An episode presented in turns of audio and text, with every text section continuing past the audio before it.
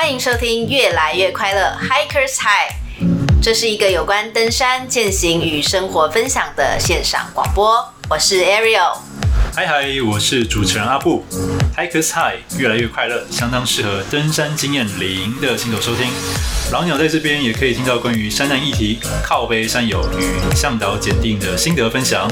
我们的主题很多元、很生活化，希望能以最轻松的方式陪你度过没有办法登山的日子。让我们在山下跟大家一起越来越快乐。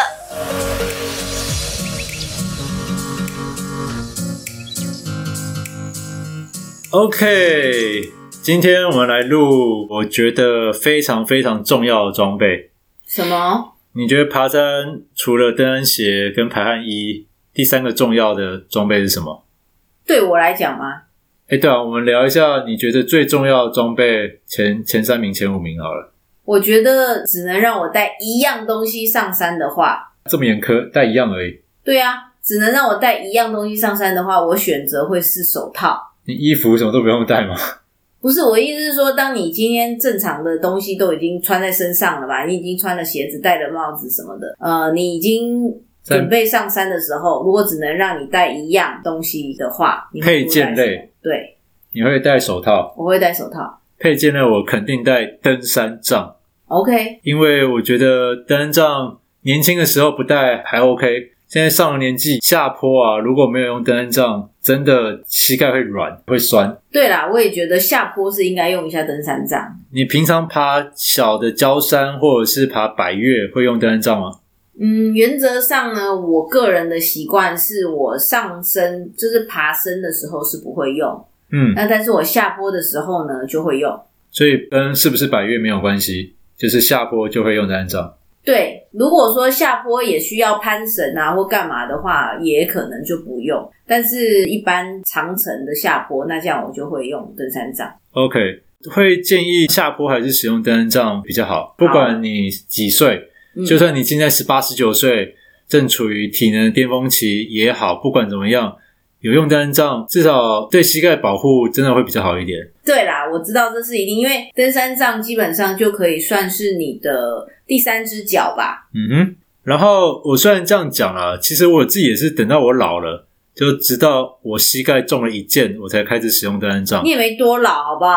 你不要想说你这样讲，你真的是侮辱了多少听众？哎，不怕，我们听众我看那个年龄分布好像比我们年轻哎。OK，那一开始用登山杖，我当时也觉得很卡，也是过了一个阵痛期，习惯它了以后，才知道要怎么使用登山杖。嗯哼，我现在全身上下的装备啊，都可能换过一轮了，但只有三个装备一直用到现在。你猜是哪三个装备？你今天讲登山杖，就一定有登山杖喽。叮咚，对。然后雨鞋，雨鞋没有哎，雨鞋我一开始是爬是用登山鞋啊。那背包？背包叮咚，背包登山杖，还有一个帽子。帽子那是朋友送我的，那也不是从一开始就有的。好，我直接讲答案好了，好就是瑞士刀。哦、oh，OK。瑞士刀这种东西不太可能会坏掉。对。然后我从我学生时期就一直带到现在。很好。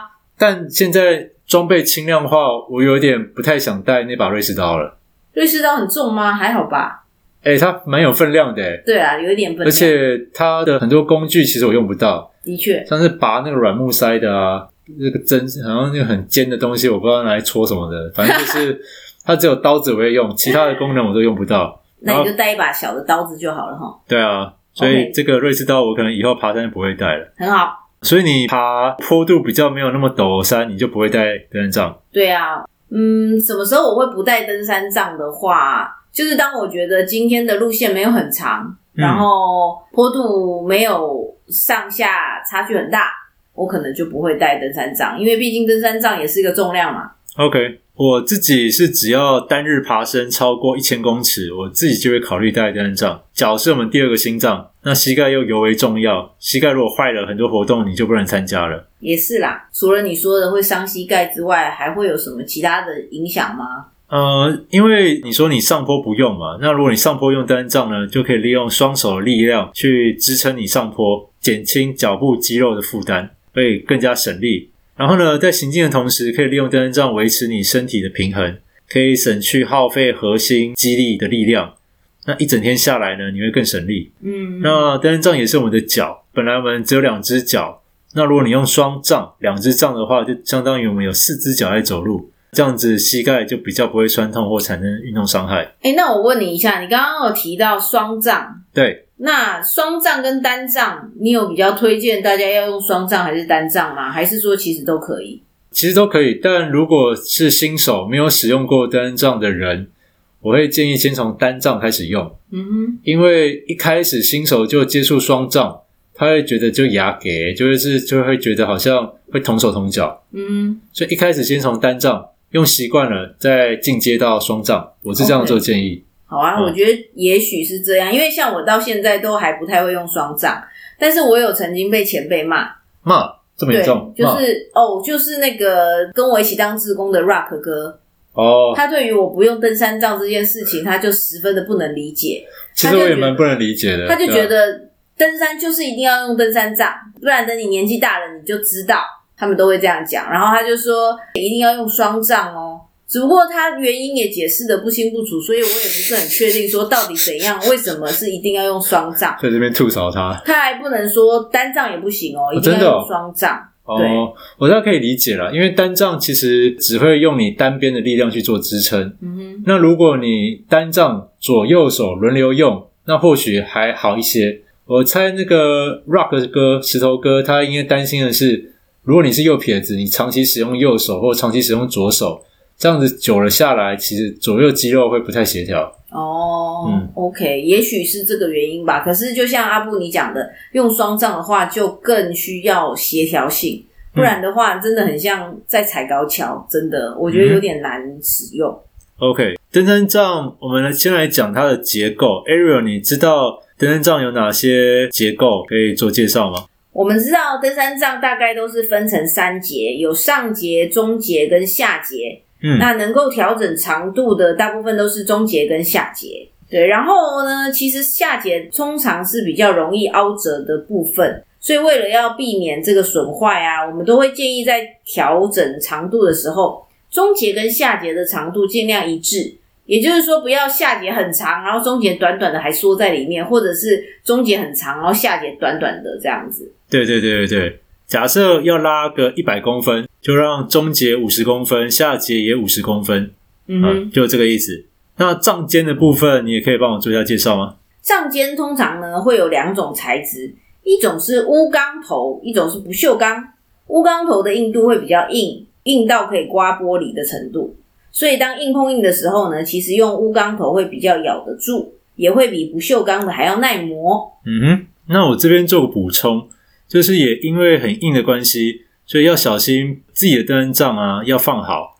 如果有套子的话，就用那个黑色的橡胶套把它套好，不要戳到人家的包包。不然有时候我们可能坐司机的车，然后大背包乱丢，然后旁边侧挂的那个登山杖又没有套好的话，就容易刮破别人的背包。呃，所以那个黑色的套套是为了要把它罩起来，不要刮到别人哦。是啊，不然你以为要干嘛？我就是不知道那个黑色套套要干嘛的啊。我记得我去爬富士山的时候，有一幕我印象很深刻，就是日本人很奇怪，为什么都不把黑色的套子拿掉？对啊，他故意就是用黑色的套子接触原始的路面。对，然后我就百思不得其解，我想说日本人怎么那么笨呢？都不知道那个可以拿下来。后来我回到台湾，然后跟一些朋友聊天，那我不知道这个说法正不正确了。他们说，因为富士山对日本人来讲是他们的圣山神山。所以他们不把套子拿掉，是对山的一个尊敬。我也有听说过这个说法，所以你也听过，所以是真的还是假的？我觉得是假的，因为我觉得他应该是因为有一个人不会用，但是那个人这么用了之后，其他人看了就觉得，哎，好像是这么用，就以讹传讹传开了。日本人没那么笨吧？这是很难讲。你应该有一些日本的朋友，你帮我去问一下。好，OK。对，就是我认为他们应该是真的是对山的尊重，所以就故意不把那个黑色保护套拿掉。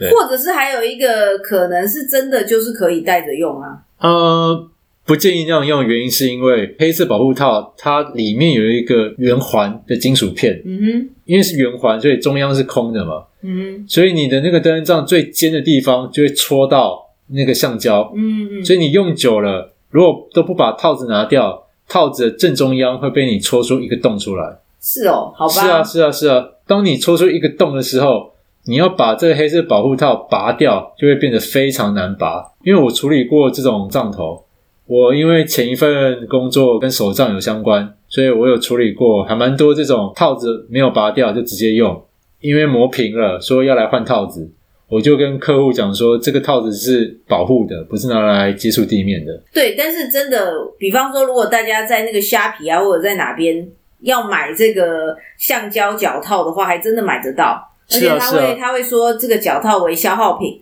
如果它底部磨损到没有沟痕的时候，就需要换新。所以可能真的有人习惯就是这样子戴着使用。不过阿布你讲的问题绝对也会发生，因为一旦它吃重了之后，可能会卡很紧，到时候反而很难处理。那另外一个要注意的就是，不要直接用登山杖的杖尖去戳柏油路。为什么？因为会把柏油路给戳坏掉。这么硬？有些人如果刻意的往下压去挖，会破坏柏油路。真的假的哦？所以对，平常没事啊，就是把它的这个保护套套起来。嗯、哼那等到真的要走原始路面，那再把杖尖露出来这样子。然后那个套子因为很容易丢，所以我建议就是拔掉之后，看到就可以捡起来，没错。然后另外自己要收纳，就放自己大背包顶袋，或者是放在自己的随身口袋就好了。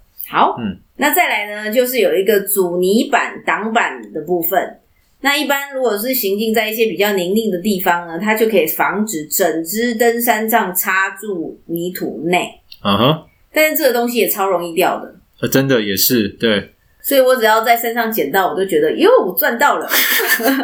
这个卖不了多少钱啊。对 好，那握把部分我来讲。好，主要有三种材质，分别是泡棉、橡胶跟软木。那泡棉握起来是最舒服的，但也有人比较喜欢软木扎实的手感。泡棉跟软木都有流汗比较不会滑的特性，所以单价会比较高。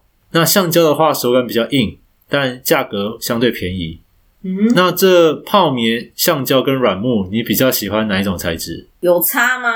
我是觉得感觉都可以耶，我没差，我都可以。哦，OK，我个人会比较推荐泡棉，哦，它的吸震力会比较好，哦、对，比较不会震到手腕。嗯哼，接下来一个部位叫做腕带或叫织带，对，织是纺织品的织。那这个用途是可以让手腕靠在腕带上，不用一直去抓握把，因为如果你手一直去抓握把，你的前臂、上臂握久了，前臂就容易酸。这腕带其实很重要哦，因为你就是把整个登山杖套在你的手腕上嘛。嗯、那你在做一些攀爬或者是在做一些操作的时候，这个登山杖就不会直接掉下去。所以说，如果你在过一些危险地形啊、干嘛的话，这个登山杖就是挂在你的手上就可以了，就不需要你再用手去抓着它。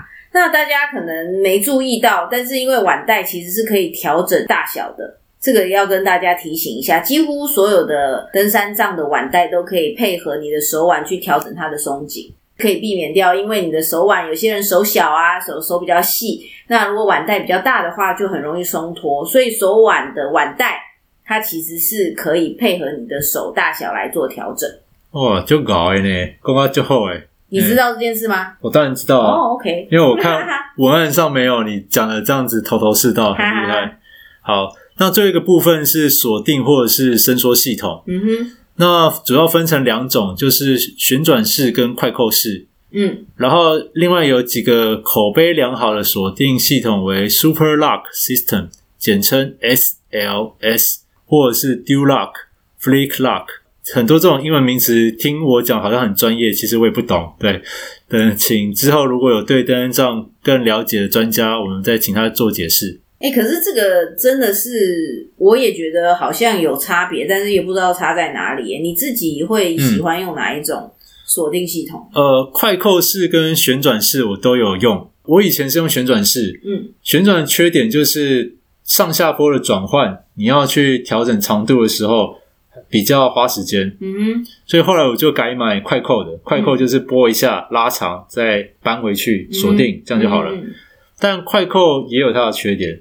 就是它零件比较多一点，嗯哼，然后又是裸露在外面，所以有可能它的小螺丝会被喷飞掉。哦，对对对，你自己会没注意到。对，我之前有一个快扣的呢，它不知道为什么，可能是拴的太紧或者是太松，它就会有扣不紧或者是扣不下去的那种状况。对，我也是。那旋转的话呢，我自己是觉得缺点就是有时候你不小心转太紧，你要再把它转松很难，或者是你把不小心把它塞进去了，你就永远拔不出来，类似这样子啊。我觉得好像都会有时候会遇到。嗯哼，那你知道登山杖的长度要怎么做选择吗？如果要购买购买登山杖的时候，看身高吧。Yep，一般常见的登山杖长度有两种，一个是一百四十公分，第二个是一百二十公分。嗯哼，如果说是通用型，就是如果你要买来当礼物的，建议买一百四十公分的。嗯，因为一百二十公分的虽然比较短、比较轻，但对于一般比较高的男生或者是女生，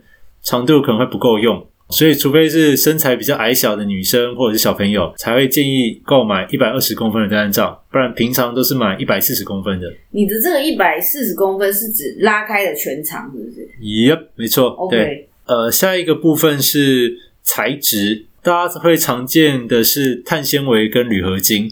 嗯哼，铝合金的硬度会比较硬，但是重量就会比较重；碳纤维会比较轻，垂直的力量可以支撑很大。但这个材质会比较怕侧面的力量，如果它受到侧面压力，它比较容易碎裂掉。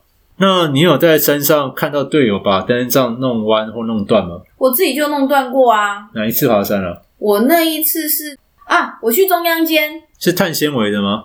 还是铝合金？碳纤维哦。那一次就是我去中央间，然后它那个下坡就是陡到一个爆炸，但是不是在中央间下坡的时候弄断的。但是是在隔天回程的时候，反正就是因为抖下，然后一不小心跌倒了，然后就用侧向的力量，真的就把我的卡泵的弄坏掉，就直接从中间砍断。那只多贵啊？那只是我买二手的啦，还好哦。国威老师卖给我的。好，Q 一下国威老师。那其实刚刚 Ariel 讲到这个啊，或许有些人会认为碳纤维很容易断，其实不是的。碳纤维容不容易断呢？不是看它材质，而是要看它的这个制成的圈数有几圈。这么专业？嗯，外面便宜的碳纤维啊，它的圈数可能只有一层或两层，所以比较脆弱。那品质比较好的登山杖呢，通常会有四层以上，所以就会比较耐侧面的压力。可是问题是我们在买的时候怎么知道它几层啊？这个就是问店员，或者是看它价钱了。哦，对。所以我们总结上面的材质。碳纤维的优点就是轻，适合单工走轻量化的行程。面对不同的温度，碳纤维登山杖都可以有稳定的表现，而不容易热胀冷缩。缺点像刚刚若艾瑞提到，不小心拐到一下，让碳纤维的侧面受到压力，就很有可能会破裂。那铝合金的优点是比较便宜、耐用，适合重装、长天数的重走。毕竟没有人会希望走到一半登山杖会坏了不能使用。不能用就算了，你还要带着登山杖尸体下山。没错，这个就就牙给牙给，我就怕我们的听众会听不懂是什么意思啊？我觉得你用错地方了、欸，诶诶这牙给不能这样用。牙给是有点像装模作样哦，真的哦。对，哇，那我之前在节目上一直讲牙给牙给，好像。就是不断的用错啊，不过我想大家应该也都知道阿布的台语很烂，所以应该不会跟你计较。以后麻烦直接纠正我好不好？好，对，好。如果说登山杖坏掉就算了，你还要带着登山杖尸体下山，就会觉得很很阿杂。这个就这正确了吧？可以可以。好，不过也可以考虑两只都带，你其中一只是铝合金，一只是碳纤维都 OK 的。登山杖有分刚刚说的旋转式跟快扣式，它的优缺点，我们请 Ariel 帮忙讲一下。像旋转式的呢，是比较早期常用的锁定方式。那它的优点呢，就是单价很便宜。不过它的缺点就是操作上就是很容易搞不清楚方向啊，或者是转来转去就会把它转太紧等等。不好的登山杖的话，内部零件也会比较容易故障。那一故障就容易转不紧啊，转不紧，你在那个行进间呢、啊，你一直吐，它就会一直变换长度。我常常就会遇到这样的状况。那再来，如果说天气湿冷啊，恶劣的环境当中，也会比较难以固定。所以说，用按压的方式，可能就会比较好操作。嗯哼。那另外一种快扣式呢，它当然就比较不容易松。然后它的使用上调整的速度也就相对比较快，比较方便。但是比较麻烦的是呢，就是请你记住，出门前一定要再次确认现在这个快扣的紧度，还有它螺丝有没有松脱。嗯哼，不然的话，你如果带了一个已经松掉或者是太紧的快扣型登山杖上山的话，到最后这个登山杖根本就难以使用。真的，你这个状况我也真的有遇过，所以说已经发现它有这个问题的话，你要当场调整。你如果没有工具，你就没办法调整了。所以说一定要在出门前就记得把它调整好。好的，那我大学时期用的登山杖，它品牌叫 Leki，L E K I，那非常耐用，已经用了十八年多了。那我相信啊，只要我好好使用，再战十年应该没问题。那它是铝合金的，然后也是旋转式的。好，Ariel，你知道要怎么使用登山杖吗？或者是不同形状的握把要怎么握？你大概知道吗？我没有去研究那么深呢，我就觉得它就是像拐杖一样吧，好用就好，所以我也没有特别去研究。你跟大家讲一下。好，那握把主要分成两种，一种是梯形的握把，嗯哼，就是就长得像梯形。另外一种 I 型，或者是简称直握把。嗯哼，那一般爬山大家都是用直握把，因为这样拿起来比较符合人体工学，用料也比较少，重量也比较轻。嗯嗯，嗯，嗯。那我自己也是一直使用 I 型，或者是俗称的直握把。直握把有三种握法，Arrow 你会知道有哪三种握法吗？我不知道哎、欸，怎么那么复杂啊？连握法都有分。呃，其实就是只分成有没有用腕带而已啦。嗯哼，那我先教一下最主流的握法，就是使用腕带。因为如果不用腕带的话，要一直用手掌紧贴着握把，其实握久了，遇到一些紧急状况，你手一松，没有腕带缠绕，你登山杖就掉了。所以我就直接教大家比较常见、比较相对来讲比较安全的握法。好，首先就是手掌由下往上穿过腕带，然后呢，你就可以透过腕带握住登山杖的握柄。嗯哼，握住之后，因为你的手掌有穿过腕带，所以即使遇到一些紧急状况，你把手松开来了，你的登山杖还是会卡住，卡在你的手腕上，不会掉下来。OK。那我刚刚这样讲，你听得懂吗？我听得懂啊，大概懂。那这边就这样结束喽。好啊。好，然后握法讲完了之后，接下来就是要讲。上坡跟下坡怎么要调整登山杖的长短？这很重要哦。在讲上下坡之前，应该先讲平地。平地的话，登山杖的长度大概要调多长？你知道吗？我大概知道，就是你的手平举起来，然后刚好登山杖可以碰触到地面的长度。你这样讲没错，但我帮你精简一下。好，总之就是登山杖伸长以后，让你的手肘。保持九十度啊，对对对，没错。对，在上坡的时候呢，就应该要把登山杖变长还是变短？变短。为什么要变短？因为你是往上走嘛，所以说你的登山杖一定是在你的人的前面。Uh-huh. 所以说，如果说太长的话呢，你的手就要伸得很高。对，没错。往上走的时候，登山杖要调短。而且另外一个重点是，如果你的登山杖有避震系统，记得把你的避震系统关掉。让它呈现 lock 的状态哦，OK。因为有一些登山杖它有分成有避震，就是你往下压，它会有一个弹簧回弹的力量哦。那个避震系统是让你在下坡的时候使用的哦。原来如此。如果你上坡的时候继续使用避震系统，它只是会把你的力气给吃掉。大部分的登山杖都有避震系统吗？好的登山杖它会有分避震跟非避震哦。这个功能你可以把它关掉。好。像我用的 Leki 是就是很基本款的，它没有避震系统，它没有避震，所以怎么用都很硬，呃，所以我就没有这个困扰。但如果说是买的比较好登山杖的，那记得就是上坡的时候记得把避震关掉，嗯，下坡再使用避震系统。OK，那上坡部分讲完了，接下来讲下坡怎么做调整。下坡记得把登山杖长度调长一些，一样是用登山杖先顶住身体前方的路面，然后稳住后，脚再往下踩。下坡的陡度如果越陡，你的登山杖长度可以随着这个陡度而变得更长。那我觉得要提醒大家的就是说，其实基本上登山杖它都还是算辅助啦，所以说也不要太过于依赖登山杖，把身体的所有重量都放在登山杖上。基本上还是重要的重心还是都在你的身体上，然后登山杖都只是你的手臂的延伸。嗯，所以说它其实就是一个辅助的道具。哦，这个观念还蛮重要的。对，就是有些人会说，他登山杖用个半天一天，两只手很酸。如果手很酸，就代表把太多的重量放在登山杖上面了。那我举个例子，假设体重一百公斤，没有用登山杖，你的两只脚可能是五十五十公斤。但如果说你有用登山杖，你两只脚变成四十五四十五，那剩下的五公斤五公斤就是放在登山杖上面。对，嗯、就不要想说登山杖要放太多的重量在上面，这样你手很容易就会酸。大部分的重量还是在双脚，它只是当做一个小小的缓冲以及平衡的作用而已。然后我想要再补充一下，就是说，其实，在台湾的地形啊，登山杖的确是相对重要的，因为台湾的郊山常常非常的湿滑，然后常常又会有跨溪的形成。那如果说有了登山杖，它就可以帮助你稳定你的平衡，然后避免掉一些很湿滑的路面带来的不稳定。所以我觉得登山杖在台湾这个地形来讲是相对相当重要的。所以大家如果说要登山，尤其是郊山，而且是下雨天之后啊，干嘛的？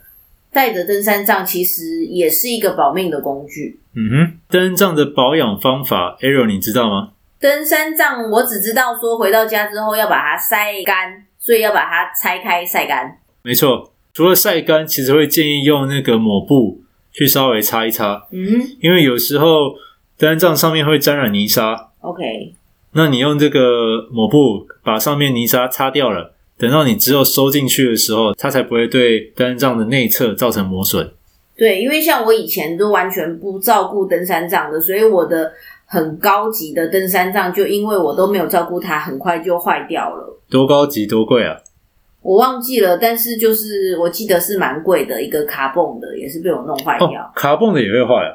对啊，你如果不好好照顾它的话，它是快扣式的，它那个快扣的地方就常常会因为嗯有点类似生锈或者是没有润滑的感觉，它就变得很不好使用。嗯哼，你刚刚说拉开是指全部拉开吗？还是？啊，我是会全部拉开，就把它拆成三支。我这边会建议说不要这样做，嗯，就只要把它拉到它的最长长度就好，哦，不要把它分尸。好，因为如果你把它拆成三节。反而可能更容易让它造成损伤哦。好，最后部分登山杖如果用的会觉得很卡的听众啊，我会建议就是先从单杖开始用。如果用双杖，感觉自己还是会同手同脚，那我会建议用三个步骤来习惯双杖的使用。第一步就是你用腕带把你的左手跟右手都挂在你的手腕上，嗯，那就不要握哦，你就只是挂着这个腕带，然后拖着走，嗯哼。然后，因为我们走路自然而然会摆臂嘛，对，所以你完全的不要施力，你就是挂着这两个登山杖走路，走了一二十公尺，等习惯了，你也有在做摆臂了，这个时候你再轻轻的握住你的登山杖，不要去想着什么呃右手出去，左脚跟着出去，脑子完全不要想，你就是走路就对了，放轻松。对，因为很多使用者使用双杖。他会很 care 手上拿的东西，就变成同手同脚，变得不会走路了。嗯，真的。所以就有我刚刚说的，你先用腕带挂在你手上，你不要握，你自然的摆臂，走个一二十公尺。下一个步骤就变成习惯它了，再把它拿起来慢慢走，然后等在平地练习惯了，你就可以在山上上坡或下坡就可以很自然的用一样的频率去使用这个双杖。OK，那就希望大家都养成练习使用登山杖，然后在山上都一定要详尽的使用登山杖的这个好习惯。嗯哼，好，那我们今天的节目大概就到这边喽。OK，大家拜拜。拜拜。如果喜欢我们的频道，请按下订阅、分享；不喜欢的话，也请分享给讨厌的人来互相伤害。Anyway，有任何的问题想要我们讲的主题，请留言在越来越快乐的 FB 粉丝团。那就下次见喽，拜。